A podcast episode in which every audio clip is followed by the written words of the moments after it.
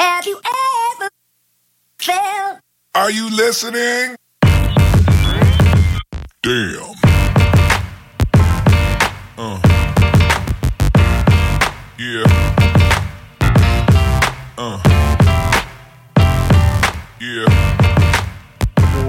Episode 50 of Running Matters. My name's Matt North. I'm joined by my co-host Paul Hadfield. How you going, mate? Yeah, mate, I'm good. I'm good. Nice long run on uh, Sublime Point stairs this morning. I didn't see you out there, mate. No, too early for me, mate. But I'm, I'm glad you got out there and, and did a bit. That's A little bit of vert. That's very It's happening. Yeah, stairs. Did you get out for a run yourself? I did, mate. I got out with cousin Benny and New- uh, newly engaged, cousin Benny. Congratulations, engaged, yeah. Ben and yeah, Eloise. Yeah, very exciting. Well done, Yeah. guys. Yeah. You didn't listen to us for the last four years, Benny. That's right. Our special guest today is Jenna Louise Sulkhead. Thank you very much for your time today. Thank you very much. Uh, before we get into it, I'd like to thank our partners Renala, Sydney Brewery, GU Energy, Gymea Allied Health, and Fractal Running Caps. And I'd also like to thank Jimmy Carroll for doing the editing behind the scenes. I should speak to Jimmy about doing the videoing. Yeah, definitely. He's a guy. This is our first videoed uh, podcast. This is our video that we're not doing, that, that Jen is doing. yeah, it's very makeshift. Yeah. It's on a couple of textbooks right now, my phone, but uh, we'll see how it goes. This is good. It's This not is good. pointing at me or Wolf, thankfully. No, Yeah, I'm not sure where it's pointing. We didn't do our makeup at Yeah, all. That's right. That's right. Uh, so we in in news in recent news we had a catch up at, at, at our partners Sydney Brewery. Uh, that was a good get together. We had twenty or so people turn up and Yeah, we had thanks to Sydney Brewery. That we was great. Yeah, we had a few drinks. And speaking of drinks, I might um, have one of the Pato Pale Ales now. It's a good way to start. It's a, it is a good way to start. Is this your first beer for the day, Wolf? Or No, no? Cheers. cheers. And I believe you guys got asked to leave. Yeah, look, they, they couldn't handle our uh, our dancing. Yeah. Unfortunately, Yeah. we were the only people in the pub dancing. Okay. So w- whatever they put in the Pato Pale Ale worked. You know, Yeah. you had a great night. All right. That's good. it was time to go. That's good. Relationship building. Good networking event. That's right.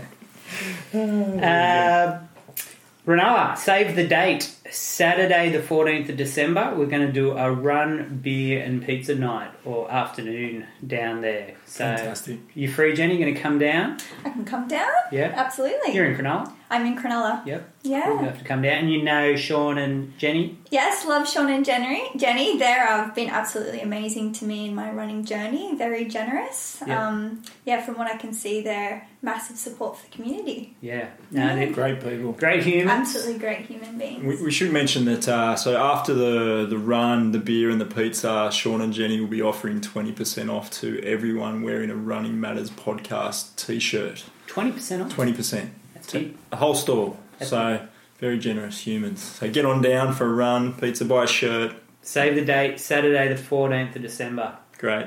I'm there. exciting. And he's ordered stubby holders. That's the highlight of my week. so, Jenna, tell us a bit about yourself. Where should I start? Well, what would you like let's, to know? Mm-hmm. tell us where you grew up, where you went to school, and then what you did when you left school. Right, so I grew up in a little coastal town called Byron Bay on the most easterly point of Australia. The lighthouse. Uh, yes, the lighthouse. It's a Mm. good run. I actually haven't done it in quite some years. I've been meaning to. Um, I grew up there doing surf life saving um, for about 11 years. Up until I was about 16, I was quite competitive. Mm-hmm. Um, so it was sort of a, a fantastic way to grow up on the beach, sort of training every day, which was really amazing.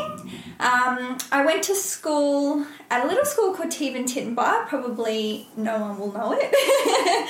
and then a high school called St John's College Woodlawn. Um, and then when I was 20 years old, I moved to Sydney. Oh, So from there, I uh, went to university. I studied law and politics and international relations. That Which was- is exactly what we want to talk to you about Yeah. today. perfect. I'm, I'm happy there's sarcasm in that because I feel the same. um, yeah, it was a, uh, a long five years. Um, definitely proud that I was able to commit to something so long term. Just unfortunately, probably wasn't the right thing. You work it out, don't you? as you work it out, you do. Right. Um, so yeah, very grateful to to have that experience, but also very grateful to move forward from that. All right. So you finish university. Take us from then. So basically, during university, I didn't think too much about finishing university. And when I came to the end of my degree, it was quite a surprise that I didn't exactly know what I wanted to do. And so I began doing paralegal work um, for a couple of different firms and sort of started job hopping a little bit, sort of telling myself it was the environment. I didn't like sort of, you know, that environment, I'll go work somewhere else. And sort of very quickly came to realize that I just didn't like law in general. And that was sort of a hard um, thing to sort of realize, I guess, because I'd spent so much time studying it. And and granted, throughout the study, you kind of lose your way a little bit, particularly studying law. You sort of, I started thinking that I might do some form of like humanitarian law, and it sort of then went into you sort of surrounded by people that want to make a lot of money, and especially small town girl moving to Sydney. I sort of my um, dreams changed, and then very quickly realized that they were the wrong dreams. Um, so then I started doing a bit of temp work. I did a lot of traveling. Um, sort of, I found myself doing a lot of administration work, just temporary, and I would find myself basically working to save to travel. So I started getting into that cycle of working for six months and then traveling for a few months, working for six months, traveling for a few months, and did that for quite some time. Um, and then I ended up uh, being offered a job uh, working for a CEO in Sydney um, as his executive assistant. And it was a really, really good job to be offered. Um, sort of was told that it would set me up for life. And very quickly throughout that experience, um, I became, I got anxiety, I got depression, um, and I got very confused. I was in a relationship at the time, and from the outside, um, a lot of people were telling me that I had um, sort of everything set up. It was just such an amazing life.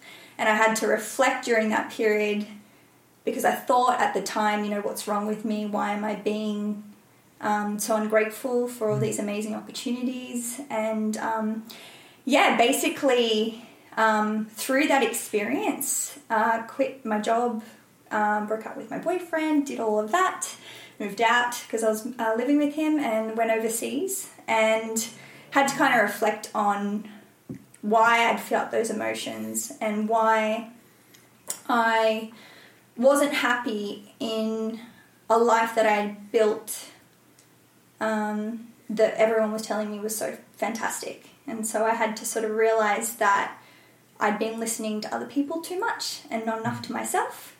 And since then, that was probably around me being about 26. I'm 30, nearly 31 now. Um, throughout the years, sort of trying to find my place in all of that, I suppose. So it's been an amazing journey and lots happened since then. Um, but yeah, definitely lived quite a full life. Yeah, well, I'm I'm feeling um, pretty insecure here because uh, because of your job hopping as well, yeah, Wolf, or- just, just the fact that you were employed for a long time. That's that's.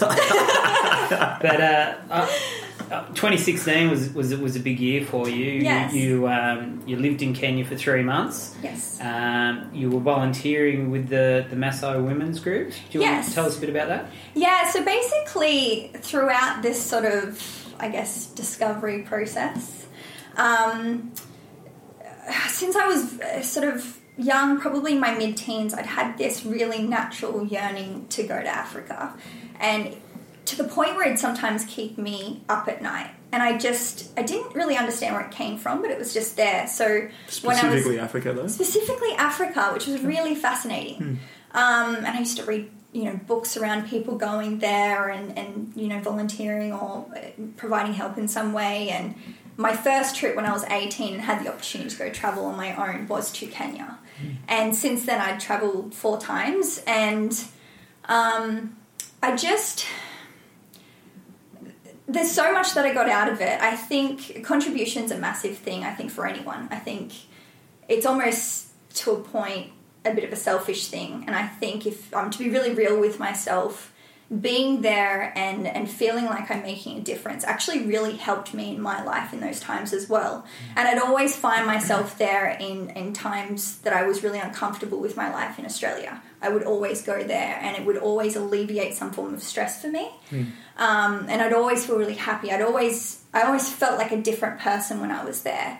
Um, so I guess my experience working with Maasai women um, was was obviously I was there because I did genuinely feel like I was making a difference um, working with the women's groups. Um, but to be very honest, I, I was also there for myself, and I got just as much, if not more, out of being there. Um, just basically being around people that don't have much, and they're certainly the happiest people that I've come across. If if they have all the necessities, they really are, and they're a lot happier than the people that I know back here in Sydney and Melbourne, and um, you know most people that I know back here are very unfulfilled and they're very unhappy, and Even though they've got everything. even though they've got everything and i think that's the problem is that it's just they're just continually chasing having things not completely aware as to what they're actually after um, and i think stripping it all back somewhere like kenya um, you know they spend a lot of time together in their family groups looking after each other it's a very community sort of thing um, it's not about who's got the newest this or the best this. Um, it really is about just uh, the basics and, and just being on, yeah, honest and happy with each other and working together. And I think it's really beautiful and quite inspirational. And I definitely definitely try and take a lot of the lessons that I learned over there back here because when I first started going to and from there, I found myself coming back and, and straight away becoming this different person um, that was a lot more unsatisfied with things. Uh, so it's yeah, it's it's hard. It's very hard when you're you're in that environment, as you know, particularly living in Sydney, somewhere like Sydney, um, where you're just constantly surrounded by it and, and people that do care about it. Um, and I think it's tough, but I think it's a good thing to work on. Yeah, cool. And so, do you think immersing yourself in that, um, I guess, environment of giving and that community sort of awareness helped you with your own issues as far as anxiety and depression and what have you? I do think so. I think, yeah, because I think it makes you be really real with yourself. Um, and it, it, it was quite confusing and confronting at the start because when I'd come back here, I'd fall into the patterns again of, Mm. of being unfulfilled.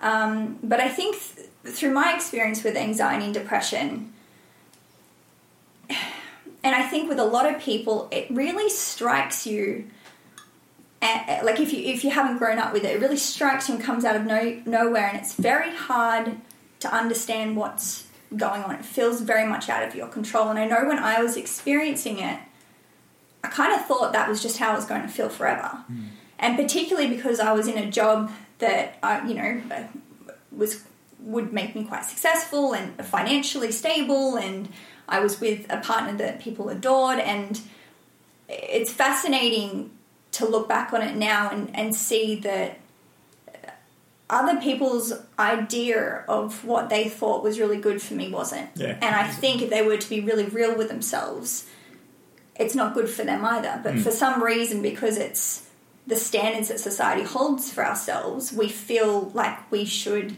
live up to them even though they don't fulfill us or make us happy. Yeah, it's a real conflict between your ideas and the societal sort of pressures there. It is, and and I think that's one of the harder things for me now, having to be really true to that, is that you find yourself in the minority, and that's really hard to, at least initially, uh, accept and stay with.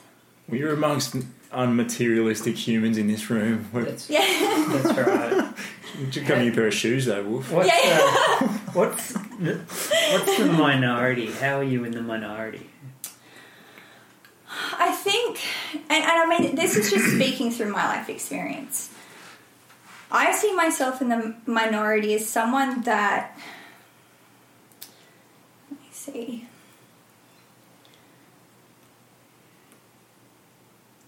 is not trying to impress people by the way that I live. Hmm.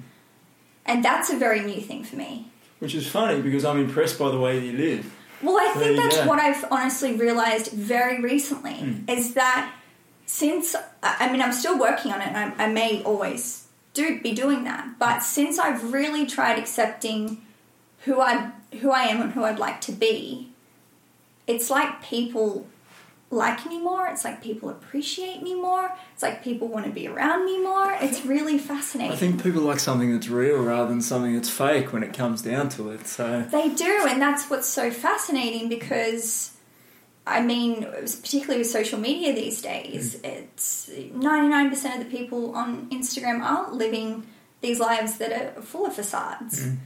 Um, and it's it's incredible to see, and I think particularly you find this one on one with people if you if you're real with them, uh, people are craving that that realness between people, that connection, that rawness.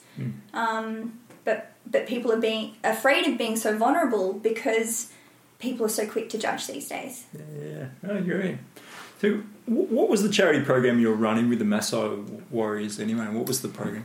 Yeah, so with the women's groups, um, basically it was it was sort of different a few times that I was there. Initially, the first time I was there, I was with a different organisation, and long story short, I picked up a book there um, that was written by a man that had an organisation there, a, a different organisation there, and I read it when I got uh, back to Australia. And a couple of years later, when I was sort of looking to go back to Kenya, I actually contacted the author and said, "I really love this book. Can I come and see the projects like face to face?" Um, And so I ended up going there and sort of meeting the author of this book that I'd read and, and sort of seeing uh, in reality the stories that I'd read in this book. And it was incredible for me. And, and it was a very small organization. I've always supported very small organizations because I feel like most grassroots organizations, um, you get more bang for your buck, basically. Yeah. Um, so yeah, it was it was incredible. So basically, we're focusing on women's empowerment programs, sort of just empowering women in communities um, to sort of create small businesses. Um, some of it was trying sort of school programs, so just trying to keep children in school, keep children um, satiated, so giving them feeding programs. Um, it was sort of because it was a small organisation, it was sort of dependent on what was happening that year. And obviously, I wasn't there all the time. Um, but from yeah, from what I sort of experienced, I was more doing the needs assessment. So I'd go out to small like rural communities um, out in the Rift Valley, and I would sit down and talk to the communities. And the fascinating thing, and something that does show uh, I guess in, in some parts of Africa, the power of uh, being white, unfortunately, is that I would organise these meetings with communities for women's empowerment programs, and I would sit in a room with, you know, five, six, seven Maasai men. And there was one point where I was just like, you know, I can't, this is enough, enough. So, um, yeah, so it was, it was in, in, interesting to see the influence that I had that I would be like, take me to the women.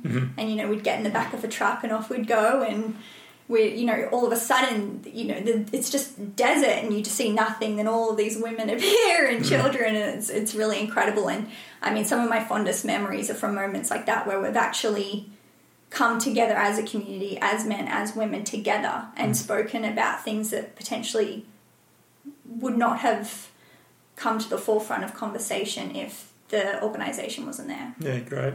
Fantastic. And, and I was I was reading an article you wrote about one of these trips over to Kenya, and uh, you, you, you're mentioning that you had a three month sort of charity program organised, and then that thing fell through. And, and so you ended up in the foothills of the Himalayas learning from an Indian spirit guide. what, what, what's the go? What happened there? Yeah, wow. um, yeah, so this was post Survivor. Um, so that was a whole experience. experience We'll get to itself that we Survivor. can get to Lots of questions. Um, but I, I basically ended up breaking up with my partner at the time and just being like, all right, like enough's enough. I'm still so unsure of what what am I meant to be doing on this earth with my time. Um, you know, I want to go back to Kenya and this is the place that makes me happy. This is the place that I feel like uh, you know I, I belong um, f- for that period, you know, that moment in time. And when I got there, um, I did a bit of fundraising pre that and sort of asked the organization to sort of show me where the money had gone, and they kept sort of putting it off. And then it just sort of got to the point where I was getting a lot more pushier with it. And unfortunately, from what I can see, um, there was some corruption that was going on. And basically, within the first week of getting to Kenya, thinking that I would be there for at least three months, um, I yeah had to pull the plug. And I mean, it's Kenya's not really a place, particularly Nairobi, that you just hang around. Um, so I was like, you know what, I maybe I guess it was an epiphany for me that you can't. It's it's not my time to look after other people when I really need to look after myself. And so I just thought, you know what, I just need to take myself somewhere where I can sort of heal a little bit and reflect. And it sounds absolutely ridiculous now, but um, I ended up Googling um, India, I think something like the most spiritual place in India or something. and literally, when whatever's going to come up the most on the first page, that's where I'm going. Um, That could have gone so wrong. it could have, and, but I was willing to take that risk. I was just like, you know, all in, and I mean that probably reflects a lot of my life. End up in a gin distillery in India. Yeah, I was thinking hashish. I was thinking spirits. Yeah, you know. Um, but it ended up being an incredible experience. Yeah, I went I went to India, and you know, it's just there was a lot of coincidences that happened, serendipity, and I yeah ended up in the foothills of the Himalayas with a Swami spiritual teacher you for a week. Um, I was actually there for a month, but through the people that I met in India, we ended up I ended up gathering eight strangers I think together in India and said let's go to Nepal and trek. And so yeah, we went to Nepal and trekked on the Annapurna circuit. Yeah. Um, and then a few of us from there, well, myself and two others ended up uh, staying a little bit longer and doing a another what was it called, the far trek or something, food trek. Only about hundred people do it a year, and um, it was absolutely incredible. And so I was in Nepal for two months and returned back to Australia. And I mean, when you're on when you're on a high like that, um, coming back to Australia, you know, once again I found myself going, "All right, what now?" And it just it seemed to be this pattern that I was sort of repeating. Um, so yeah, I had to sort of stay sit still for a couple of months and and really decide what I wanted to do from there. Before we move on there, can I just ask a logistical question? So you're wearing like, you know, let's say thongs and yoga pants talking to this swami under the foot of the mm. Himalayas and then you go trekking for 35 days on the mm. Annapurna circuit, like in the same clothes or what happened No, there? so basically, you know, obviously I had planned to be in Kenya for three months. I left my suitcase in Kenya. Yeah. I took just a seven kilo backpack to India with a few things and um, just started gathering things. And particularly when we got to. you know, never make excuses. There's always ways about it. And so, logistically, when I got to Nepal, um, you know, I, obviously I didn't know that I'd be trekking for two months.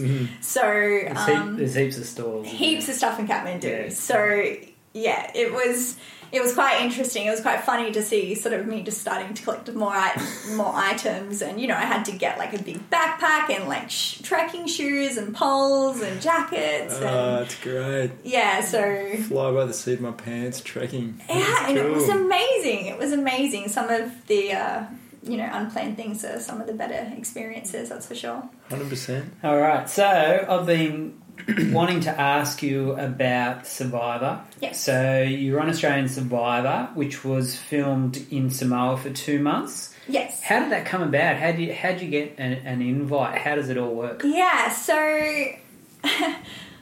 my mum, uh, I think, messaged me. She's like, "Oh my god, she's a massive Survivor fan," and I, I watched it growing up, but I hadn't watched it in years. And she's like, "Oh, Survivor's coming to Australia. I'm going to apply," and I was like, well, "Stuff that! I'm going to buy. So you push your mum out of it. Push her out of You the way.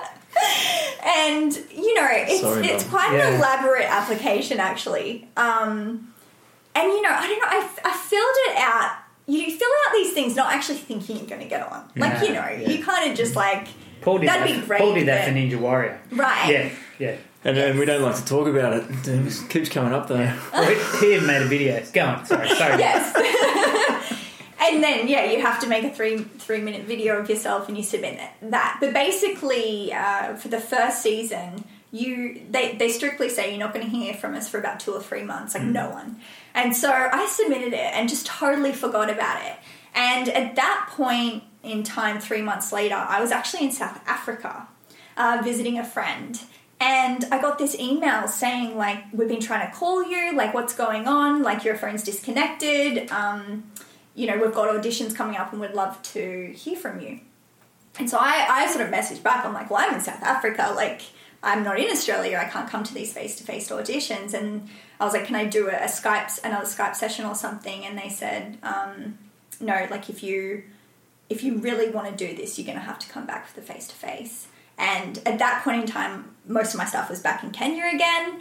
And Do you own a plane? Like, how does this happen? yeah, no, yeah, I know. It's, it's a lot of logistics. So, um, you know, I had, I yeah, had to ask myself the question like, how much is this worth to you? And I just sort of thought South Africa will always be here, Kenya will always be here. This opportunity won't. So I ended up flying back to Kenya, getting my stuff, and flying back to Australia within a few days. And yeah, went to the auditions and.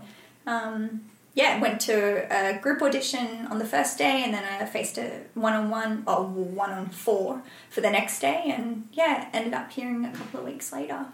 Fantastic. Before we get into, there- there'll be lots of questions about this. So I've got a listener question, Okay, and it's about Survivor, and it's from the florist, Uh-huh. friend of the show, okay, and he wants to know: Are there portaloos? no, There's definitely no portaloos. Definitely no You're digging holes.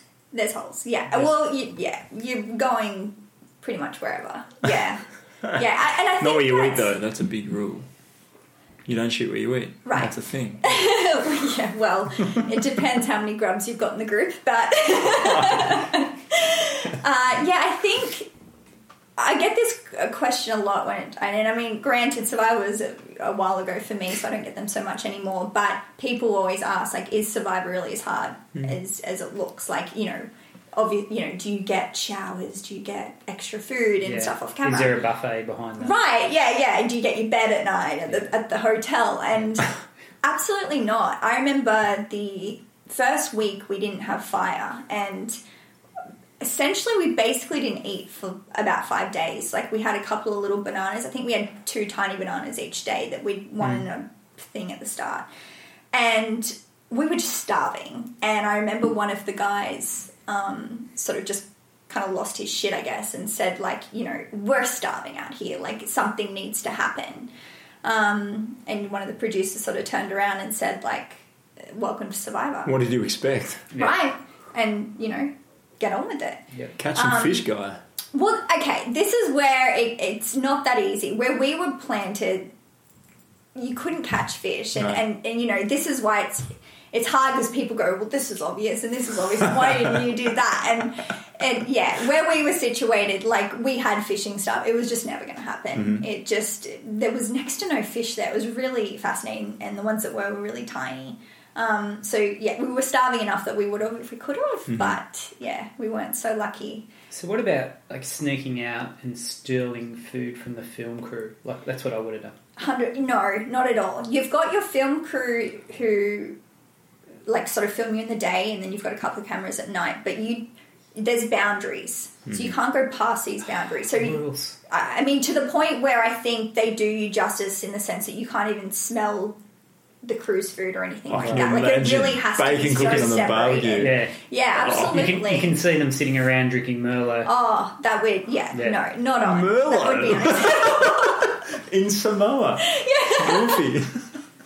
What do you see them drinking? I don't know. Beer. Yeah, I don't think that would be a good idea after not eating for so long. I don't think alcohol would be a good No, choice for most people.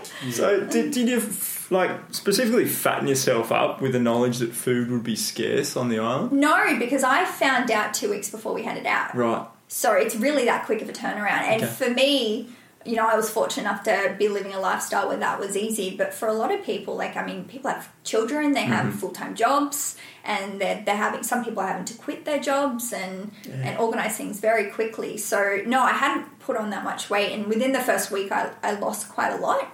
Um, but kind of the humorous thing to it is towards the end of my experience, we ended up winning quite a lot of rewards. And when I got voted out, I was actually only um, two kilos lighter than that when I started.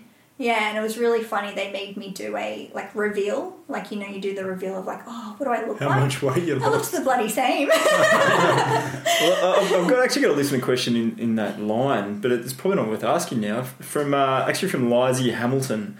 So, did you eventually get skinny and malnourished enough on the show to wear your Survivor buff as a miniskirt? I did. yeah, I, I did try that. Um, yes, I did do that. we did. I did get pretty thin, um, and I think a lot of people have different experiences out there. Like some people uh, drop a lot of weight, but I think the thing that I kind of find interesting and uh, and something that the viewers don't obviously pay attention to or not aware of is the after effects of an experience like that. Um, particularly when you're going into severe starvation mode. Like I was out there for 43 days and, you know, I did put on a bit of weight at the end. But a lot of that's got to do with the fact that your body's in starvation mode. So it's just holding on to absolutely everything that you have.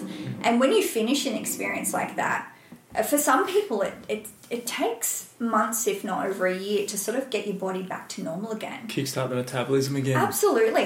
Um, one of the people, um, we, we had like jury village villa experience, and one of the people came out 11 kilos.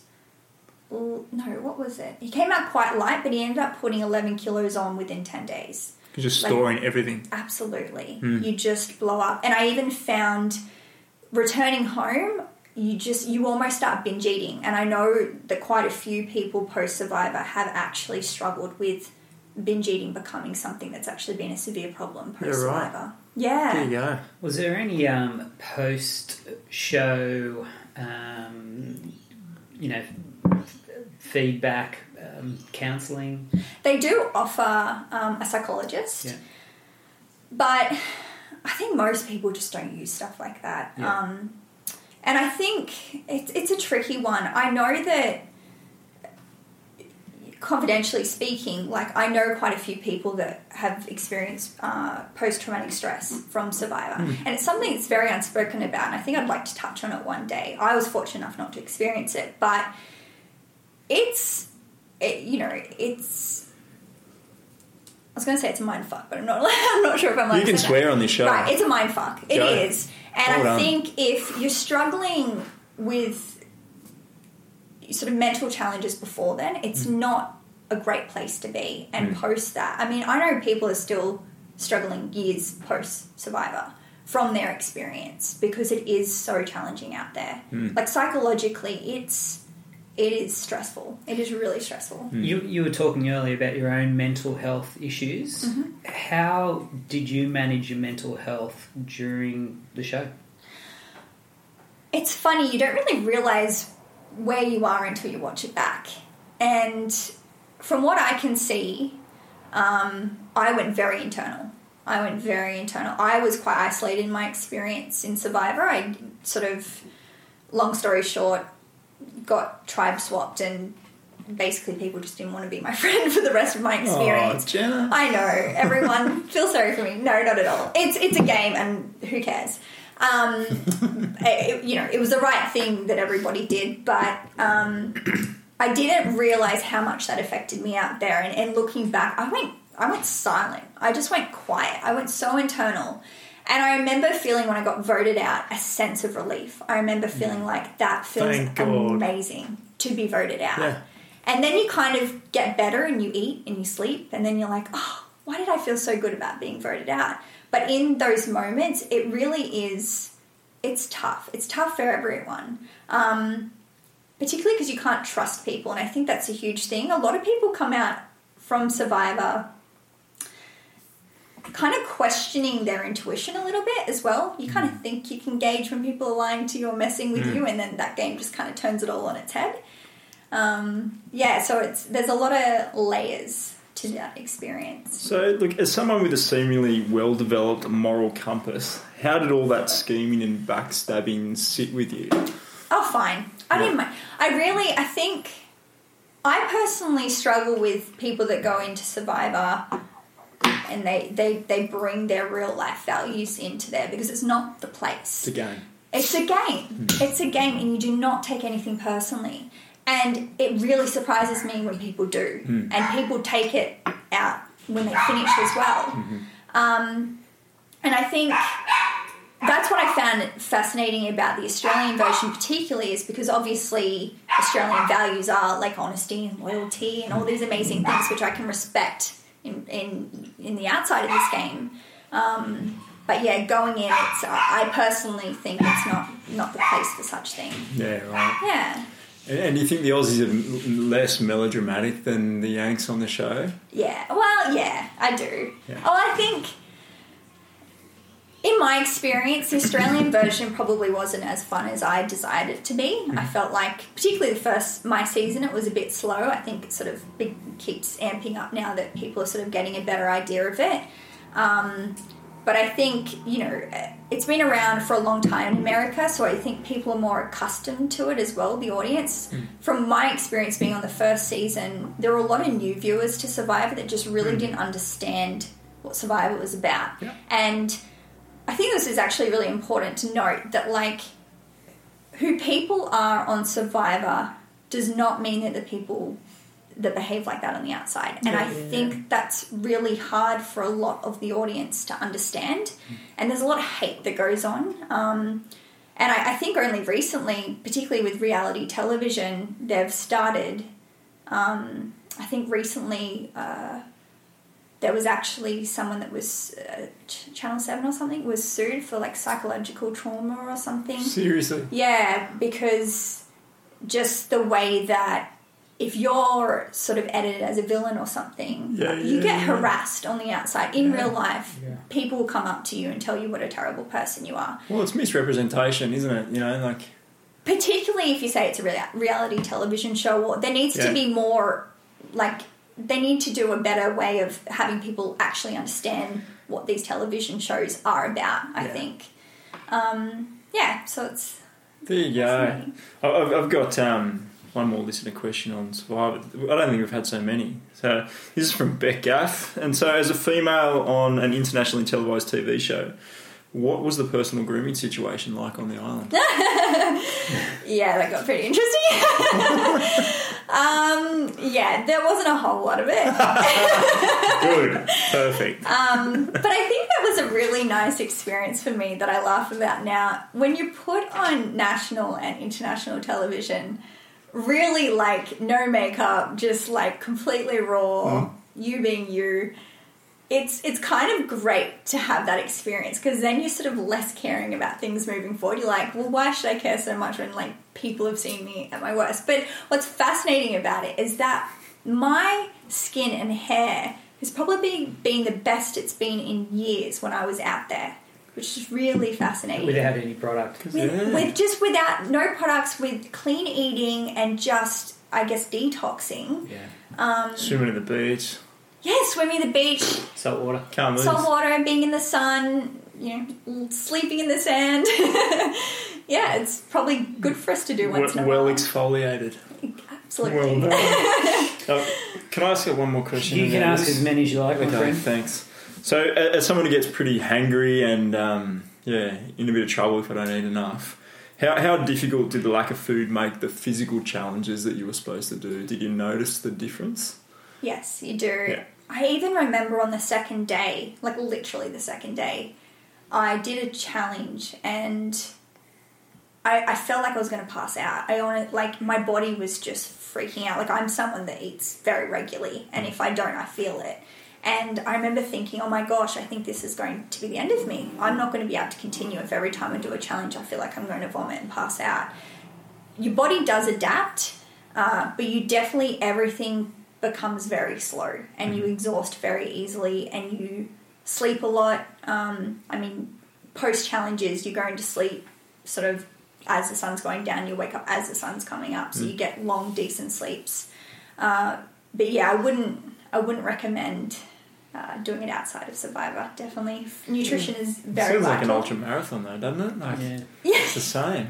Good training. Pretty much. Yeah. Um, are you, do you have a particular diet that you follow? Now, Yeah. no, Okay. I don't. Just two bananas a day. yeah, yeah, just yeah. Yeah. That seems to do the Great, trick. great for your skin. Yeah, and your Yeah, hair. right. And no, no product. yeah, I'll trademark that one. Yeah. no, I don't. Um, and I don't. I don't like using the word too much either. I think Which one? diet. Ah, Yes. I yeah. I mean, do you mean sort of like a vegan vegetarian diet? Yeah, it's it comes up every podcast we, we Right. chat about it. Yeah. No, I don't. I have been vegan before. I have been vegetarian before. Um, I eat everything at the moment. Um, yes. but yeah, I think You're changing. He says, yes, but he's slowly it's coming over. I to- think I think it's the each their own, and I think from my experience, I feel like people are fueled rightly by different things. And I, I, me personally, I, I don't think there's one diet for everybody, Hmm. and I think that you got to listen to your body and find out what works for you. I know being uh, vegan and vegetarian, I didn't feel like I had as much energy as when I eat meat, Mhm. And I feel like I have less gut issues when I eat meat as well. But then I can speak to other people that are on a vegan diet and they feel much more amazing than when they were eating meat. Um, I try and be sort of, I try and buy things um, as sort of ethical as possible in eating meat. I am conscious of that because I, I do get mixed emotions and associations with eating meat. But personally, I feel like um, I perform better. As long as you're at the top of the food chain. yes. Boom.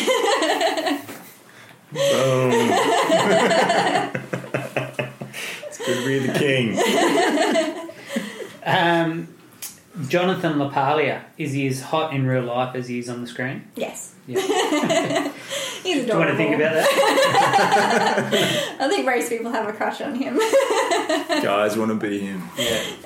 Just want some of those biceps. There you yes. I know. They're very shiny. They get shinier every year. So look, we're we're a, a running based podcast. We haven't talked about running for half an hour. Should we talk about running? Yeah, we do. So in May this year, you set about a um, to do the Outback Australia event called the Track. Yes. So a self-supported ultra marathon where you carry your gear and nutrition, which is approximately ten kilos. Yes. Uh, it was 522 Yes. kilometres, um, and that seems like uh, something that you should excessive? build into. seems seems excessive, you know. Like not not some people sort of if they've done you know training, they do marathons and they might do ultra marathons, and then they might do multi-stage events. Yes. It sounds like this is something you just entered and jumped right into. Yeah. Why Tell, not? tell us tell us about that. Seriously? No build up. What's going on? No. Um, I'd sort of been talking with someone that had done it before, and long story short, I uh, last year I'd sort of I'd been living in Tunisia in North Africa and then Turkey for nine months in Istanbul, and when I got back, I found I actually uh, had adrenal fatigue that I'd been battling for quite a while, unaware because I'd sort of been living in these countries where it's sort of this, the hospital systems weren't in place, I guess, to let me know what was going on. So, fatigue. Adrenal fatigue. Yep. Yeah. So when I got back, I kind of it was a quite an isolating experience living in Turkey. So when I got back, I got kind of I was unwell and I was kind of used to hanging on my own. So I actually spent a couple of months just just sort of healing, I guess, sort of trying to find my way. Particularly being back in Sydney, things are quick paced and everything's happening really fast and everything. Good for the adrenal glands. Mm-hmm. Well, Perfect. well, I, I didn't do much. Good. I, I was actually down in Scarborough for a while, um, which is south of Sydney. And for you people that don't know, it's just a very quiet, beautiful place along the coast. Uh, so it was amazing. But then, sort of as I started getting better and better, I started being like, well, I, I need a goal because I'm, I'm feeling like I'm lacking pur- purpose. And I feel like I sort of I do my best when I have a goal, particularly a physical goal. I've always ran short distances purely just for that sort of mental outlet, I guess. It's, I've always felt like running's kept me really balanced, even if it's a couple of Ks. And so I got in contact with a guy that'd done this uh, before and sort of said, you know, I feel like I'd like to do a longer style run. Uh, is there any coming up that you know of? And he said, oh, I'm doing this one, but you know, you obviously wouldn't do that one. Our longest style run. This is what this is what I would not recommend you do. Yes, well, he precisely said that. Yeah. Um, but it caught my eye and it got me intrigued. And uh, I looked into it and I thought, you know what? This is this is big, and it, it's probably not something that I'm going to finish. But I think at that time in my life, it was really it was perfect for me to train for, hmm. and that was enough for me. Like I'd already accepted that I might not make it. And, and I wanted to test my limits because I find myself very mentally strong. So I was like, I really want to go there. I want to go to a place that I've never gone before. And I knew that this was going to be exactly the, the event for it. Wasn't that long ago? We're, we're talking No, only six months ago. ultra marathon running. Yeah. yeah, uh, makes you grow very quickly. Yeah, yeah. um, yeah, so I, I think I ended up signing up in sort of January maybe or early February, and the event was in May. And so I didn't have a whole lot of training behind me and sort of just started building up gradually. And I think my longest run before heading out there was 35 or 40 Ks. wasn't very far. And yeah, basically went off on my way out there um, with the goal of trying my best. I thought I need to make a goal that I can be in control of. And it was in the desert as well. Yeah, so it was um, out at Alice Springs, Yep. um, and the finish was at Uluru. Yeah. And so basically, it was a yeah ten day um, self sufficient run uh, for five hundred twenty two kilometers, and basically, I, you know, I did a lot of research on my own. Like YouTube's amazing for it and things like that. And but ultra marathon running, in my experience anyway, it's there's so much to learn, and I think for years and years I'll be learning probably for the rest of my life as, as long as I ultra marathon run. Um, so, so I was fairly prepared, but you know, I hadn't even looked at sort of what the terrain was, if we we're going, you know, how high we're going, how low we're going. Like, I literally just went out there. That stuff's important. Yeah, you Is- figure is that it out. though? What, what Well, I I've think talked to a few people- people and they've said, look, it's I best think not to people know. work differently. I Yeah. think people work. Some people need a clear plan. Some people need to study what's going on. Some people go, you know what? Yeah. I'll just take it as it comes. Yeah. And yeah, so I headed out there, and for the first two two days was uh, a lot of a lot of sort of rock hopping, boulder hopping. Um, Yeah, it was I think sort of a thousand meters up or so ascent, and it was amazing. I just was thriving on it. I just loved it. And and on the second day, actually, out of nowhere. I actually ended up coming first in the women. I thought, hey, like, you know, there's something in this. Um, but because of my lack of experience, and I mean, this is probably going to sound very naive in hindsight, but my feet just had not done the kilometers for them and they just got ripped apart. And so by the third day, I just had blisters literally everywhere on my feet. Like I have photos of it and it's just disgusting. It's probably one of the more worst feet I've ever seen. Can you share one of those photos? Yes, I can. Perfect. For all You're you people that would like, yeah. I know there's something in ultra marathon running that people love to see other Yeah. people's feet It's really not, bad. Not for my private collection. We'll share it with the listeners. yeah, it was it was it was pretty rough. Um, and on the third day, um, yeah, I just I started obviously slowing down because yeah, the feet were sore, and I think it was the fourth day I ended up waking up and my IT band had gone, and basically it was just stiff, and I couldn't I could hardly bend it, hmm. and I thought, okay, so this has changed. I'm a lot slower. Like I literally was like more closer to the back, which I was fine with. But I was like, okay, now I'm unsure whether I'm actually going to be able to make it the full way. And I ended up getting through a few of the days, and then uh, yeah, there was just a point where I was like, I want to give up, and it was just the pain was excruciating. I'd never been in so much pain in my life with this IT band. The blisters I could deal with. The blisters, you run for a couple of hours and they go numb. It's just those couple of hours you're kind of warming up and then it's just sort of it's fine. But the IT band, I just, uh, yeah, I just I, I met my pain threshold, and I sort of went into it saying to myself, if I want to quit, like go another hour or so, and then and then review it. And if you kind of feel like you really want to quit, all right, we'll we'll, we'll think about it and, and really decide. Uh, I wanted to make sure that I was going into this event not having any regrets. And so, yeah, I got to the point where I was like, I can't, it was so hot, and I just, yeah, I'm just stumbling along really slowly. And I just thought, I kind of learned my lesson, I guess, that I think for ultra marathon running, for me, I get so much growth out of the suffering part of it. And, but at that point, I thought, I'm not growing anymore. I'm literally just, Shrinking. oh, well, I'm just, I- I'm not getting anything out of it. And so, yeah, I just kept hobbling along and then just thought, this is just me being like trying to be a hero. And who cares at the end of the day? Yeah. So, fortunately, in this event, if you decide to not finish one of the days, they actually let you restart the next day. So, I restarted the next day in the hopes that maybe the next day was going to be a better day. And I think I got seven kilometers and had to be picked up.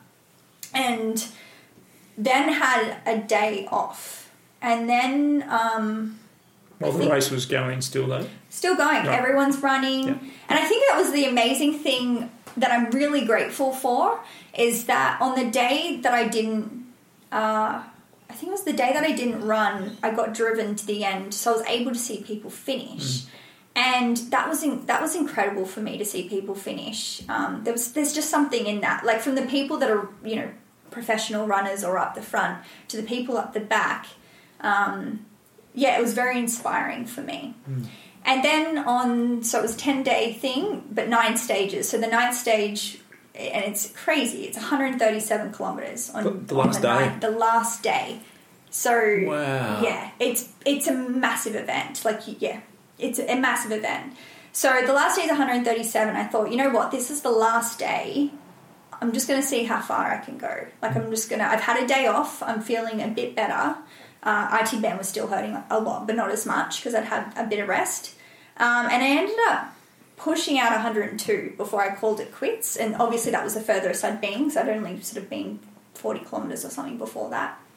And um, yeah, that was an amazing day for me to just sort of see, I guess, what I was capable of. And, and I was really grateful to have been at that event to sort of see, to have the opportunity to see that. And I think that was like one of the best things I got out of having this experience is that because it was so enormous, it was such a massive thing on a large scale. And even though I didn't finish, I think I ended up doing 350 or something kilometers and I think 190 of that was injured or something. So it was, it was, yeah, it was a, a difficult experience, but you know, in a, a weird, humorous way, it makes other multi-stage marathons that are generally around 250 kilometers seem not that far. So it was a weird sort of mental thing to set myself up with and come out of that. Um, but yeah, I ended up pulling out at 102 on the the last night. It was it was really late at night, and I I was going so I think I was only going about two kilometers an hour or something. I was just it was cold and dark, and you know all of those sorts of things. And but being able to see that now, and I, I guess a lot of people experience this in ultra marathon running, is that if you just push it that little bit more, you see that you're capable of a little bit more. And I think if I was to do have that exact experience all over again, I'd push it a bit more.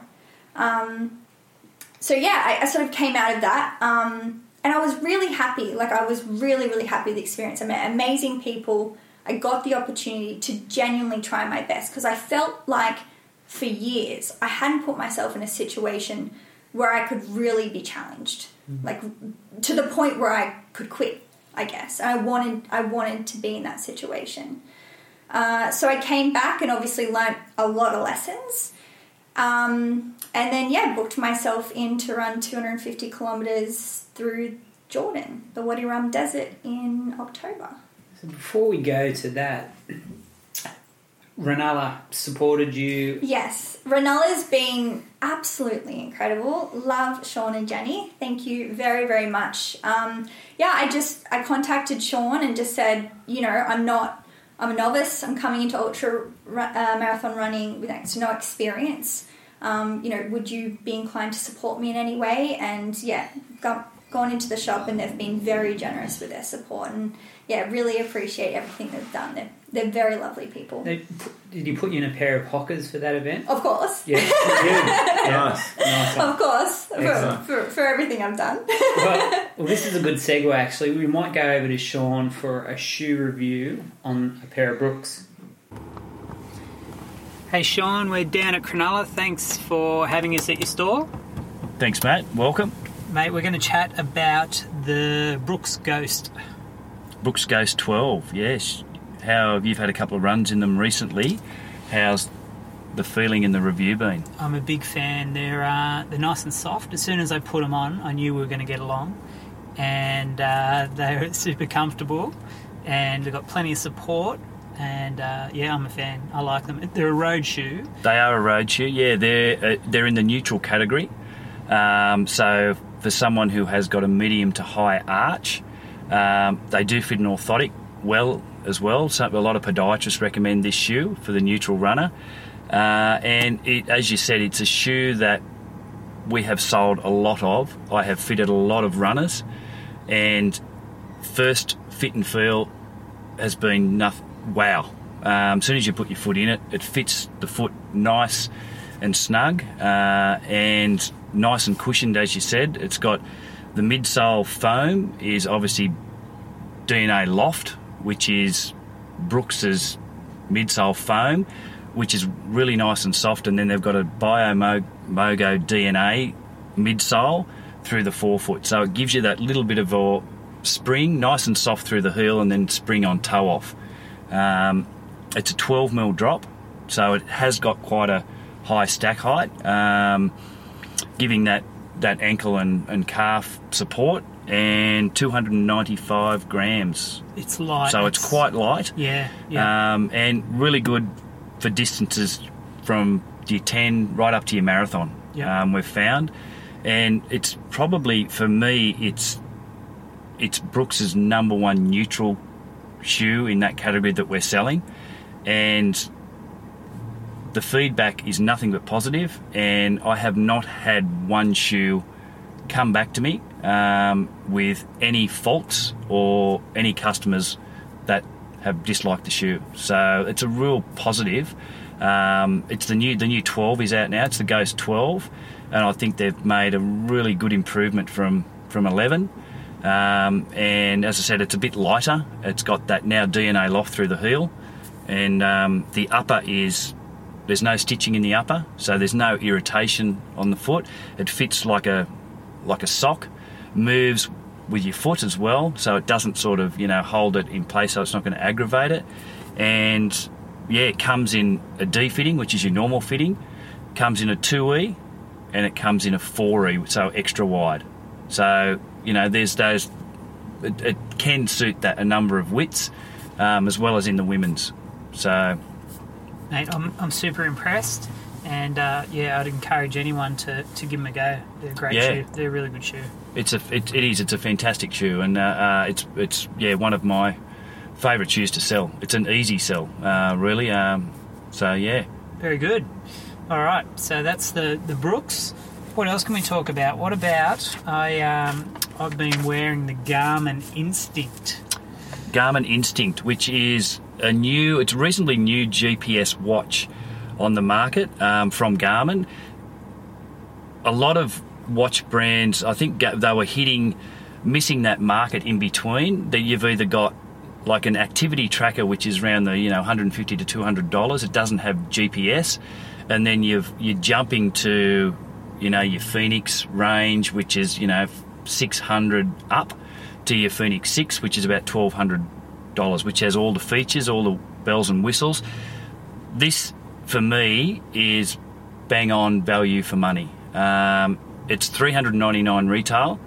It's it's a GPS watch.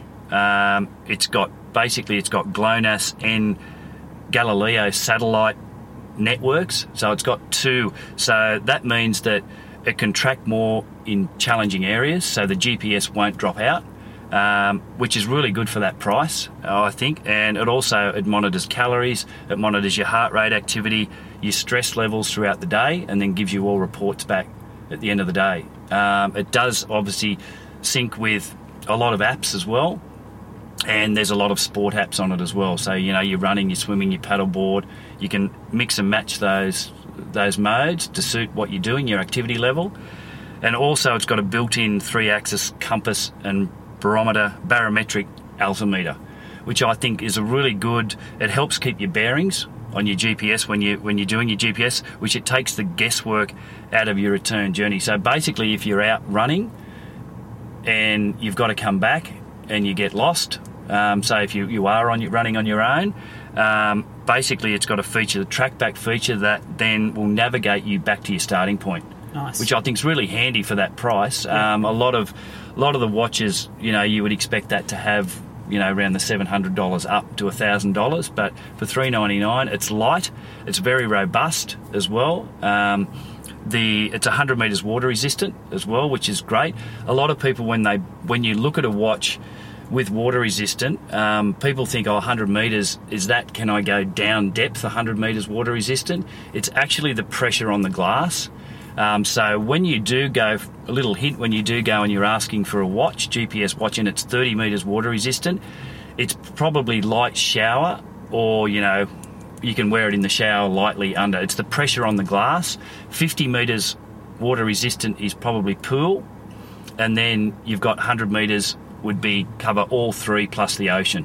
So it's just you you you're basically swimming in the ocean and, and a wave hits the glass, it's not going to leak. Right. Where if you're in a 30 metre water resistant watch and you wore it in the ocean and you hit the glass, you're probably going to get fogging or you're going to get leakage. So that's the difference between. A lot of people do think it's depth, where it's not. It's actually the resistance pressure on the glass There you go. which is really good, and it's got a scratch resistant display.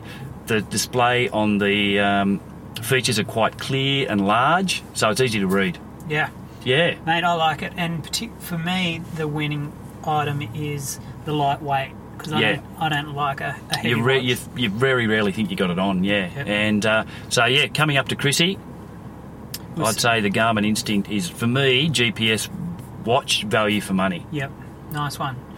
Um, and coming up, save the date, Saturday, 14th of December. 14th, exciting. 14th of December, our social run before Christmas. Yep. Yeah, meeting at the shop at 4 Four, p.m. yep. Yeah, and then quick run, Yep, back for some beers, yep. Pizza. Syd- yep, Sydney Brewery, you're going to put on the beers. Yep. So can't that's- wait. that's a good one. yeah, can't wait. And then we'll have a lot of giveaways. Cool. Santa might make an appearance. Yeah, yeah. Yeah. Nice. What's Hattie up to? Pink- we might have to get him Pink. Speedos. I saw a photo of you in your pink Speedos recently. Was that me? That was you. Yeah. No, yeah, Nice. no, that was good. That was uh, Walk the Walks. Uh, Walk the Wall, sorry, down in Cronulla. You probably saw it. Yeah. Fantastic feature, which is good for good for Cronulla Mall. Gets Yeah. people down, they can walk around, have a look. Was Yeah. good.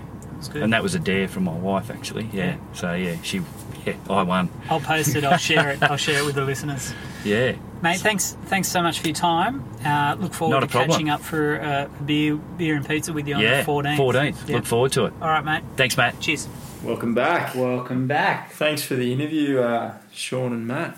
Yeah. Shoes were good, mate. Oh, mate, love the ghost. Spectacular. The Yeah. Brooks Ghost. The Brooks ghost. Get get onto it. What a winner. Yeah. Can I, can I ask a couple more questions about this uh, the track before we move on to Jordan? Before we fly over to Jordan? Yes. So, you, you said you, you've always sort of run short distances and what Yes. have you previously. Had, had you done some racing previously? No. No. No, was- I've never done running racing. No, I've never done half marathon, never done marathon. so 522 Ks, first race Yeah. off the bat. That's phenomenal.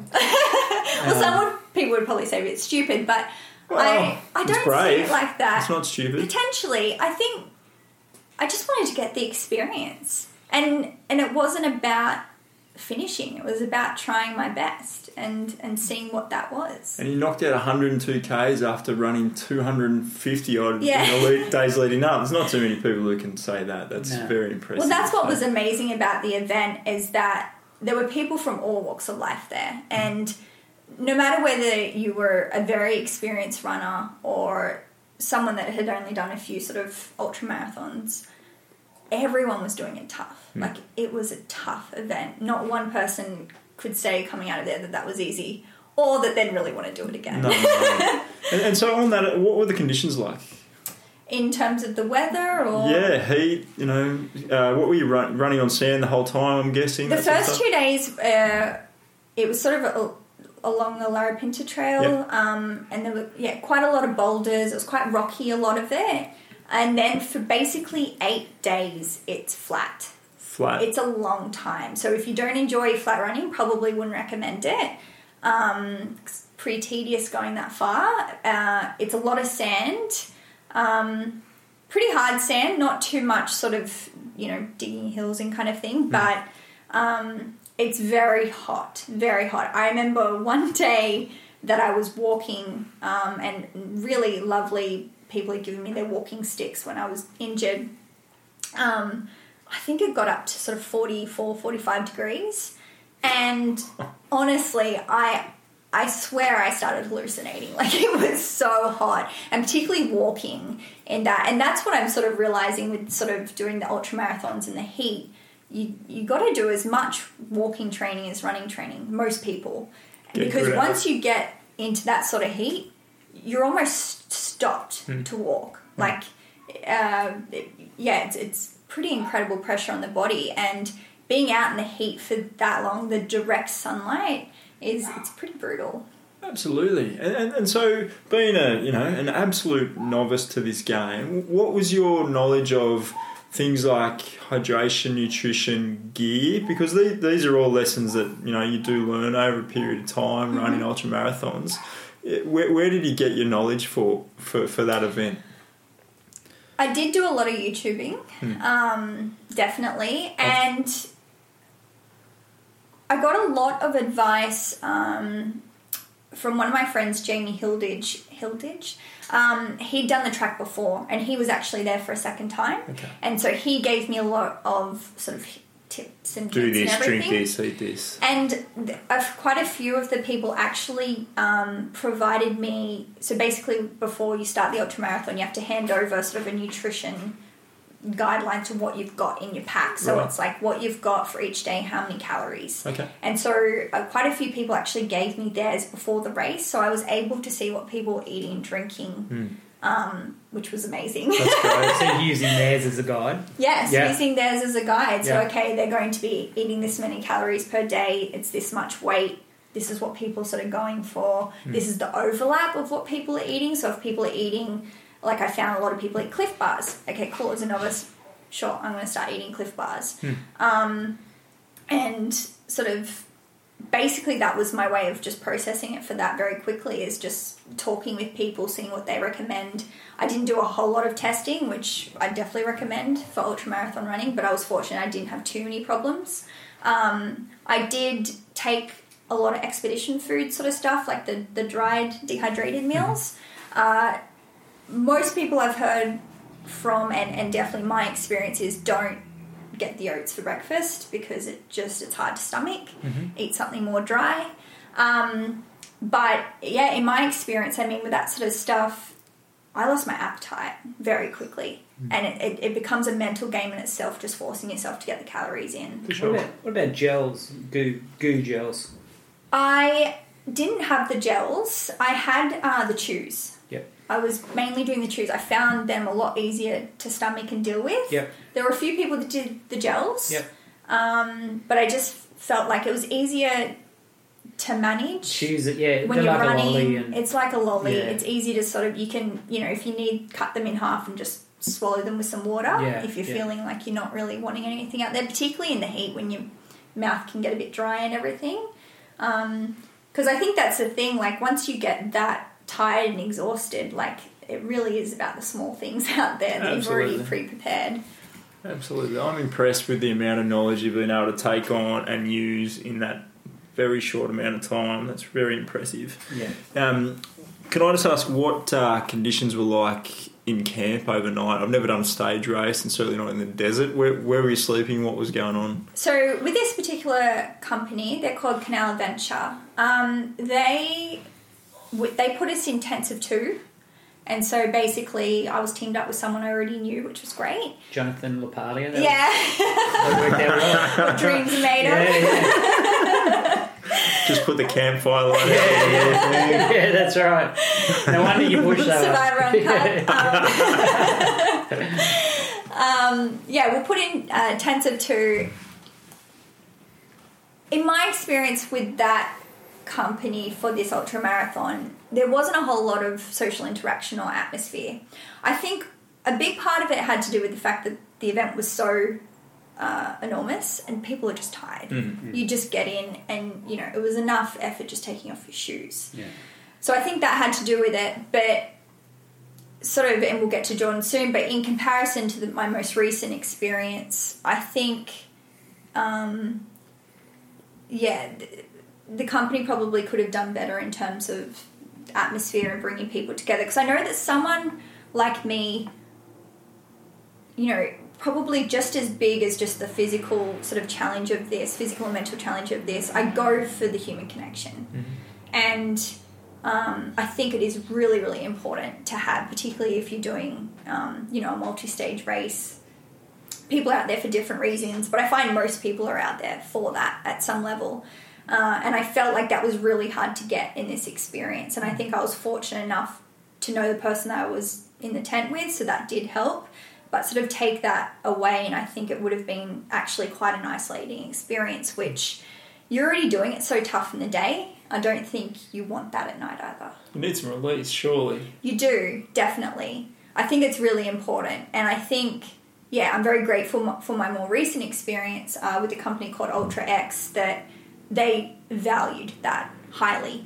Hmm. And um, it made a massive difference in, in, in the experience. Should we move on to the Ultra X? Before we um, do that, we're dancing around the obvious here. You're a masochist. you, you should be doing more races. Well, she is. She's Yeah. done two in like Yeah, yeah. three months. But hmm. well, I haven't got the chance to ask you, like, what about locally? When I say locally in, in Sydney in the Blue Mountains, you know about ultra marathons. Well, I've heard people that do the Blue Mountains are the masochists. Well, not compared to what you're doing, but the six foot track. Have you heard about the six foot track? I have heard a little bit about Yeah, it. it's only 45 k. Right, but I think that's. Great atmosphere at the end, though. Yeah. Is it? yeah. You like the party at the end. yeah. and then uh, and then you've got UTA in the Blue Mountains. so Right. that, that's hilly, and you can do 100 k's. I have thought about doing that. I think my thing is I really enjoy the multi-stage. Yeah. Um, when you know when you said forty-five kilometers is a long way, but I feel like, uh, you know, people are probably really quick in that, and I think I'm not there in my experience yet. I don't have the speed yet. I'm still building on that endurance, and I feel like I enjoy the multi-stage because in my head I know it's such a long distance, and for me, I think my strength is you know, I like to call it like pottering along. I just kind of keep putting one foot in front of the Yeah. other, and that's what I'm good at. and um, suffering. And suff- I'm good at suffering. Yeah. Whereas there- the shorter race- distance, um, yeah, it's a lot more speed work, and I, Yeah. No, you're I'm right. not as passionate about that yet. Maybe in my experiences, I sort of see myself start to improve more. You're right. You'd like this multi-stage event. It's called the Royal Double Ultra, and it's in our backyard in the national park. It's Mm-hmm. 50 k's on the Saturday and 50 k's on the Sunday. Right. Signing Could you be up? Are we signing you up? Is that a yes? Oh we signing gosh. you up? That's a yes. That was a yes. Maybe. When That's is amazing. it? it's you. Well, this year was the last week and in June. June. June. Mm. I reckon you've got a rubber arm. I reckon we'll get you there. Yeah, I, yeah, I'm, I'm pretty easy influence. I I'll never forget um, years ago when I guess I was starting to see that I liked the endurance events. I'd done a 24 hour military inspired event when I was really fit, and about a year later, when I was not really fit, I got asked the night before to do it again because someone had pulled out, and it was a free spot if I wanted it. And I find it really hard to say no to opportunities like this. And very quickly into this experience, about three hours in, I was vomiting, I was crying, I wanted to give up, and I was just not fit enough. Um, but it was sort of a great taste at how stubborn I am and how much I suppose I could potentially be a masochist. But I ended up making the 24 hours. Um, but I guess th- that's kind of filtered into this whole ultra marathon running and, and committing to longer things is just the power of the mind, and the more that you understand how the mind body connection, um, the more you understand about it- the more powerful it is um, in everyday life as well. So, yes. That's impressive, Yeah. I reckon. Can, can you quickly explain what a Commando 24 hour event looks like? Because it just Yes. sounds horrendous. It's pretty cool. And again, I think I loved it because of the human connection. Like you, you form really strong bonds over just twenty four hours. Um, basically, you sort of first of all, you in this situation, you'd find yourself on sort of like a gravelly concrete driveway doing burpees, push ups, sit ups, all that sort of stuff. Getting yelled at quite a lot. and then you'd sort of, they might, you know, slow it down for a bit. You might go for a, a K run around the block and then another K around the block. And sort of throughout the 24 hours, you, uh, you kept up all night. Um, and so you do different sort of mental challenges, you do navigation, um, you do sort of holding, we might go to down to Cronulla Beach with a, a blow up boat and some steel poles and stuff, and you sort of help each other carry things. Um, I found myself the the time that I wasn't quite fit enough. It was, it was probably around five thirty in the morning. We were dividing brown and white rice, so we had to put brown rice in a pile, white rice in a pile, and I literally nodded off twice. And everyone's like, "Wake up, wake up!" Because obviously, you know, you get in trouble if you're found falling asleep. But um, it's amazing because in, in that situation when they were holding those, a lot of people that were wanting to go into the army would go there for practice or whatever. And it's very interesting to see how quickly the people that go there with the biggest egos end up pulling out the quickest. And amazing to see the the quiet achievers that just hold in there, just keep holding in there, and particularly with the support of other people. Um, some people that you'd never expect to get through something like that do. Uh, so it's yeah, it's a great great place to kind of see people's characters. Don't go out too hard. I keep hearing this. Don't yes, yeah, yes. Particularly with ultra marathons. There you go. There you go. So, so w- when was this run across Jordan? Is, is is it called Wadi Rum? Is that how it's pronounced? I believe it is. Wadi, Wadi Wadi Rum. Rum. Yeah. Yes. Your captain would aspire to. Yeah, that's right. Sounds delicious. So two, 250 Ks, five day stage race across the desert in Jordan. Yes. So you got got out of this uh, run along the track yeah, to Uluru. Yes. How long did it take you to sign up for the next one? probably uh, a few months. I knew that I wanted to do something. Uh, I didn't know precisely what. Um, but I came across this one, a guy that I'd met in the track. He'd done it before. His cousin actually runs it. And he told me about it. And it sort of popped up in my mind. I thought, you know what, I'm going to look into it. That looks awesome. I'll do it. Um, so really, I probably trained for about two months before that, um, because post track I actually had ITB issues for quite some time. Um, a bit of a slow process I experienced in sort of getting that back to where I needed it to be. Uh, so yeah, I didn't train too much, but I feel like with ultra marathons, if you're not going in to be competitive up the front, training's important, but I didn't feel like I was losing anything through going there with not a whole lot of training behind me.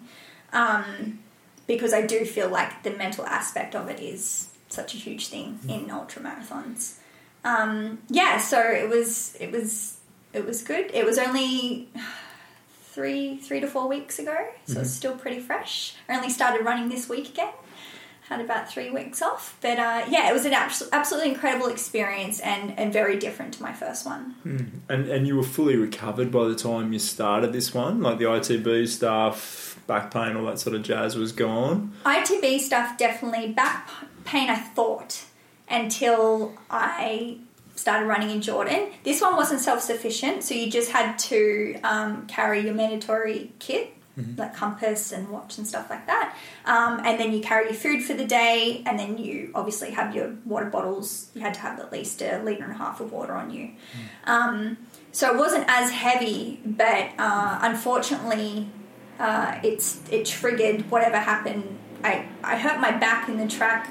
Uh, I fell over on the second day, and obviously ten kilos on your back and you fall over, it, it hurts, and it, it twinged something, and it was just absolutely excruciating for the rest of the time um, between that and the ITB. But this time, yeah, it came back again.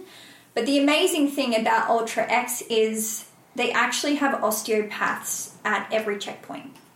So if if you've got a niggle, you can you can get that niggle fixed, Yeah.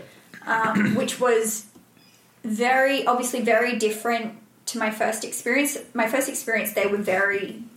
I felt like quite masochist. They were kind of like Look after yourself. live or die out here. It's up to you. um, whereas this one, it was a lot more about let's try and do this properly. Um, you know, it's it, we're not here to injure ourselves or you know anything like that. We want people to finish, and um, particularly on the first day, something happened with my hamstring. Never had it happen before. First day it decided to happen. I ended up walking the last twenty kilometers, sulking to myself because obviously this was my second experience, and I thought, you know what, I've done it again. Like I've I've injured myself again. I'm gonna have to quit. It's the first day here. And I had an osteopath look at it that night and in the morning, and it just disappeared. And I was injury free for the next four days Magic. which was incredible, awesome. very valuable. And I think particularly for people that are just getting into ultramarathon running and obviously are more susceptible to injury mm. because your body's just not used to it. Um, I think an experience like that is is crucial mm. uh, because it could be the difference between you finishing an event or not. And it's terribly disappointing if you're pulling out because of injury and, and not, you know, because of anything else. Yeah, that's right. Especially in another country. particularly when you've invested so much into going there absolutely and yeah i think particularly if it's not your mental game like i think it's really important for people to learn lessons if they go there and they quit just because they can't deal with it in their head. Cool go back learn try again. But if it's because of something physical where literally you can't go on i think it's it's very dis- disappointing for people Yeah, and I guess it's still a learning process of preparation, though, in that sense of, getting the strength and the resilience right for the next time. So- Yeah, definitely. I think absolutely. I think um yeah, it's hard because I think there's a lot of people that talk about what's good for you and it's a lot of different opinions and advice and that bit I've found someone coming to ultramarathon running has been difficult, more the health side aspect of things and the training aspect of things. Uh, quite a few people recommend different things. Uh, so yeah, it's a bit of trial and error. Uh, but yeah, I definitely think, yeah, obviously going into it as best as you think see fit is very important. Absolutely.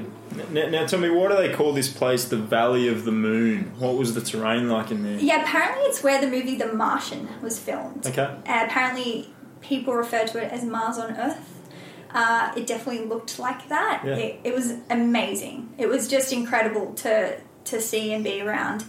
Uh, granted, you don't do a lot of sightseeing when you're sort of in the black hole of ultramarathon 50K running most days. Um, personally, I tried to sort of, you know, take moments, even if it was just for a minute each day, to stop, look around, appreciate, like you're in Jordan, like reflect on what you're doing. This is incredible.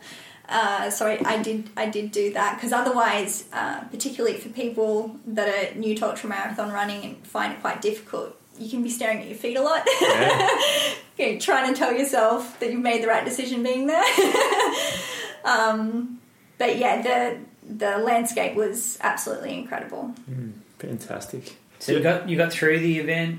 got through the event um, and i think that was one of the biggest things for me was i was my fear going in was that i wasn't going to finish and i was i just really wanted to finish and so i, I definitely probably took it a lot easier than what i would next time probably for the first three days Just to make sure. just to make sure I got there, which I think there was nothing wrong in that. No. Um, because yeah, the the the, the multi-stage ultra marathon it, it really is about that endurance because there was actually quite a high dropout rate. I think almost thirty people dropped out, and there was only seventy something of us. Um, and, and that's what you. I think no one dropped out after the third day, which is quite fascinating. So uh, yeah, definitely a big lesson is don't go too hard at the start. It's a long it's a long event. It's a good call. 44 hours. I looked up your results. Was it? Yeah. Yeah. It was. I, I didn't even look at my results. That's that's a long The Wednesday bloody was seven. It was a In the long desert. time. Long time in the desert. It's a long time in the desert. Um, on the Wednesday, the 70 kilometer day, I think I ended up teaming up. Basically, I ran on my own for I think 30 Ks or something, 40 Ks. And I was like, you know what, this is such a long day.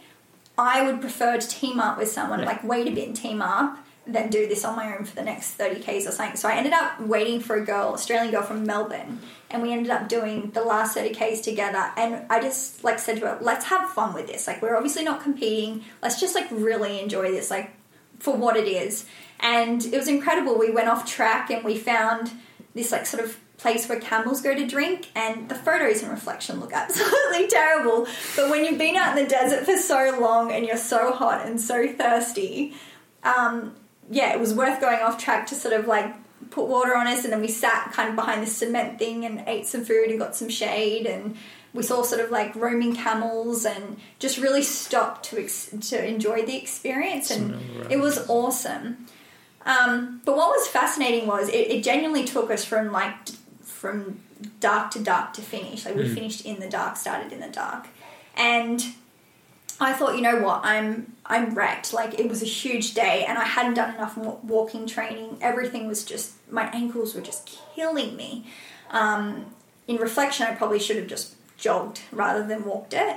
Um, probably would have hurt less, but I thought, you know, "Oh, I don't know how I'm going to feel tomorrow. Like that just really, really ruined me. And the next day, I ran, and I think I, I came like 25 places in front of what I normally came. And it was fascinating because I felt like something sort of similar happened in the track on the last day when I did the 102. Because for the first uh, 50 or 60 or something, uh, the group that I was put with, I was coming first for that whole time. And it's made me really want to see next time what happens because I feel like something happens in the brain. And I've read a little bit about this. Is like the comparison kind of thing. So it was mm. like I did the long day, and then so the next day, 40 kilometers didn't seem much, and I just had all this energy. I felt amazing. Mm. Like I just felt like I could have gone forever. Um, and it was similar to the track. It's the last day, and it's like your body just goes, use all your resources, mm. enjoy Knows it. it can get home. Right. Knows it's going to be safe. it's It's been, save, fascinating. been saving it up. Absolutely. So it's very fascinating. I'm I'm interested in sort of utilizing that in my experiences to see like how can I best do that every day Yeah. that I run.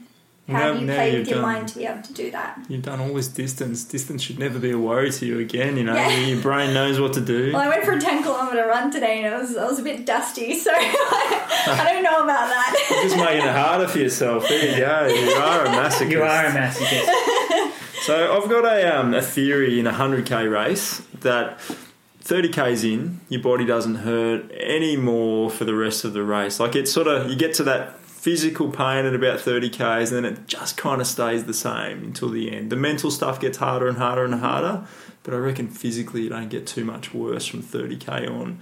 So, was there any point during that five days, 44 hours of running, that you felt that point? Did you feel like, I've got to this stage, it's not getting any worse? No. It just kept getting worse. Besides the fourth day, the fourth day, I just, I felt light. Hmm. I felt so light, and and to the point where I didn't realize I was doing so well. And I finished, and I had a smile on my face, and I could have done it again. And it was my best day, hmm. and I, I it was my best day. Yet I finished with more energy than any other day. Hmm. It just it just didn't make sense to me, and that's yeah, that's the fun part of of the journey. Um, but I think from what I've read and from what I can see, so much of this long distance running and and making it easier for yourself is just the experience because your mind's so against you when it goes into the unknown. And if if you've only done 10 kilometers and you're about to do 40, of course it's going to be hard because your mind's like your mind's like your animal brain part of your mind which is very dominant is is there to make you survive. Hmm. So if they know that you've survived at 10 k's but not 40, of course it's going to tell you not to go there. Freak out. Absolutely. But then when you do 40, and in my experience as a beginner, when I do 40 and, don't die. And don't die, Yeah. then I'm like, got a 40k race. Okay, great, let's go. I can do that. Hmm. But if it was then 50, I'm like, oh, I've never done that before. That sounds really hard. It's amazing how those numbers start to become meaningless. Like you, well, if you go out for a thirty k, forty k, fifty k Right. training run and not think too much of it, like whereas previously you'd be awake for three days before that race, going, "Holy shit, mm. I've got a fifty k race coming up." Yeah.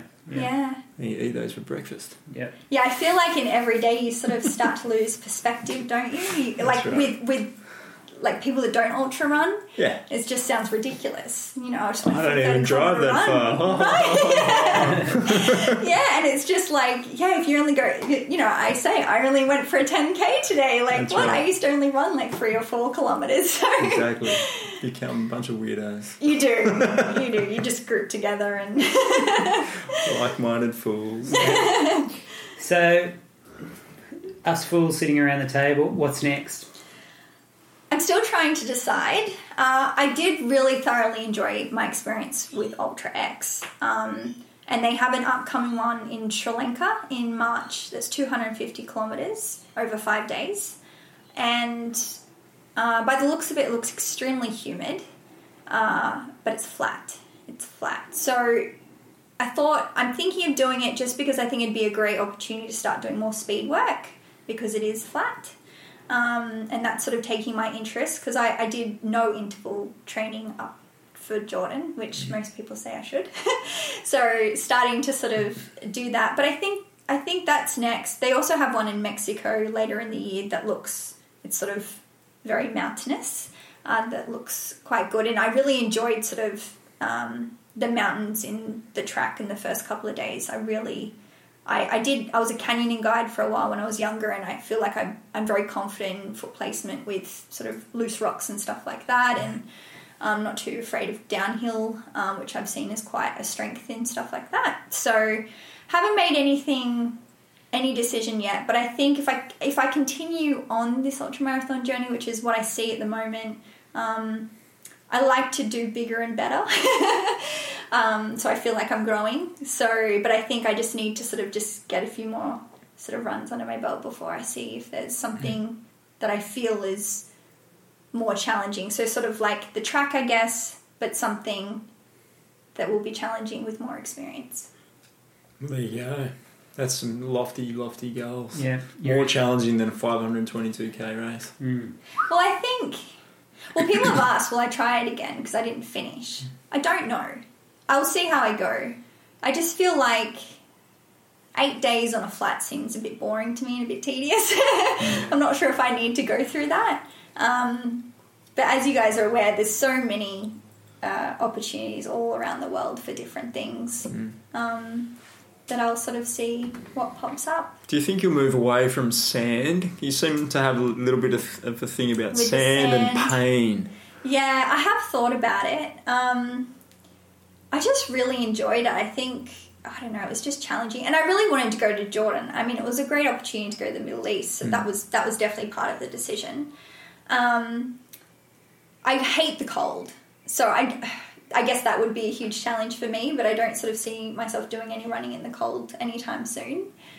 So, yeah, we'll we'll see what happens. I'm trying to take it one event at a time. But as you sort of, I've found, like, get more into the community, you hear of more different sort of runs that people have done that they speak highly about mm. or don't recommend. So, yeah, if there's there's anything you guys recommend, I actually heard there's a Narrabeen all nighter or something in January. Have you Yeah. guys done that before? I, I haven't done it, but Friend of my the friend, show. yeah, he's done half of it. yeah, I thought that could be a half of it. Six hours and went home. That's Yeah. exactly what happened. Talked a big game though. Matt Sheether, Uh, Oh. friend of the show. yeah. we love Nah, talking there's plenty of races. There's a race every weekend if you wanted to do it. It's amazing. Yeah. Sport's going like crazy. Yeah, Hmm. yeah, but I think, I mean, it's a lot of pressure on the body, as you guys know, and I think you do have to be fairly mindful of things that you're choosing as well. Um, I think, anyway. I don't know if it's too be good for good you doing it a lot. No, yeah, it's you- definitely not. Yeah. And, and, and you don't want to do a really long race too early, so you would never pick a 522k race as your first one. Right. Well, you know, I could have been a retired ultramarathon marathon runner by the end of that event. 350Ks, I'm done. That was a good Perfect. experience. Oh, that's funny. So, um, have you got much more? So, uh, I've read that you are getting into some life or results coaching. Yes. Is that correct? And so, I, I guess my read on a successful life is being happy. And and so, what what does happiness mean to you, Jennah? Big question. I think happiness for me, through my experience that I've seen, is it has to come from within. So I think it. You have to not be affected by external circumstances. I think that's the biggest thing. Because I, feel like my interpretation of suffering is allowing external things to affect you and particularly in relation to problems, feeling like they're permanent. And I think a lot of people are experiencing this. They're just feeling helpless a lot, a, a lot of the times. Um, so yeah, I think for me, happiness is just being in control of your emotions, no matter what happens.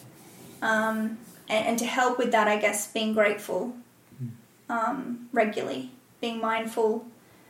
Uh, in situations that are challenging, ask yourself, like, what can I learn from this? What's great about this? Like, have powerful questions. Because basically, like, thinking is just a bunch of questions and answers. That's all it is. And people are so unconscious in their thinking, and they, they have these, like, habitual patterns of thinking that are so disempowering and really hurtful, they don't even notice that they've created that themselves. Mm-hmm. A lot of them have it from childhood. And so I think for happiness is to take control of those emotions because you really are in control of your emotions. I feel like people actually don't realize that. You can tell the little guy on your shoulder what to you know what to do. Absolutely. And recognize that the animal part of your brain is is not there to make you happy or fulfilled. It's there to help you survive. Mm. And when you recognize that, it'll always be there nagging at you, but be mindful that the more human part of your brain is actually the part that controls your behavior. So you'll always have the animal brain t- telling you things to be afraid of because it's trying to make you survive. But it, it actually has no control over your actions. Hmm. And he's not always right. And he's not, he's, he's hardly ever right. and that's why people, most people have anxiety and depression these days. Hmm. Because no one's told us this. I mean, we get so much education and schooling that's just absolutely useless. And these are just such important, simple things that we should be taught to be able to understand who we are and, and how to control our everyday life.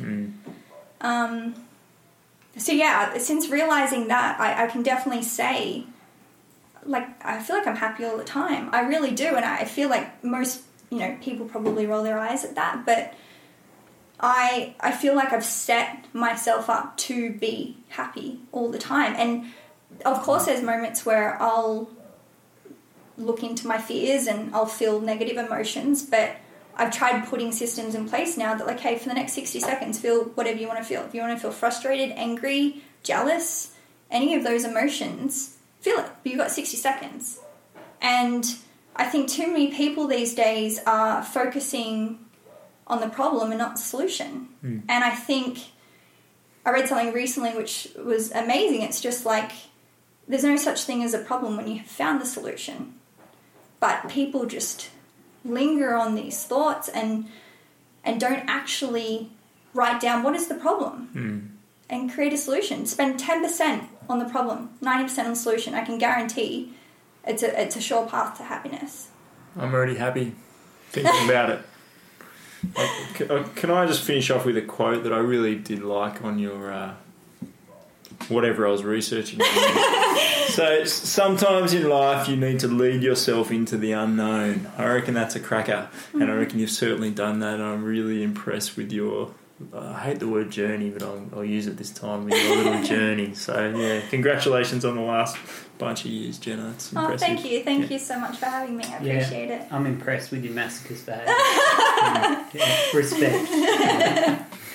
so, if people want to look you up and follow you and get in touch, Yes. Where where where do they find you? Uh, easiest would probably be either Instagram, which is Jennah, J E N N A H underscore Louise, L O U I S E, or uh, website, which is just Jennah Louise, J E N N A H L O U I S E dot com. Perfect. Love to hear from you guys. All right. Simple. Awesome. Thanks so much for your time. Thank and you. I know uh, the listeners get a great, a lot out of this. Absolutely. It's been awesome. Thank Absolutely. you. See you later. See you later. Bye.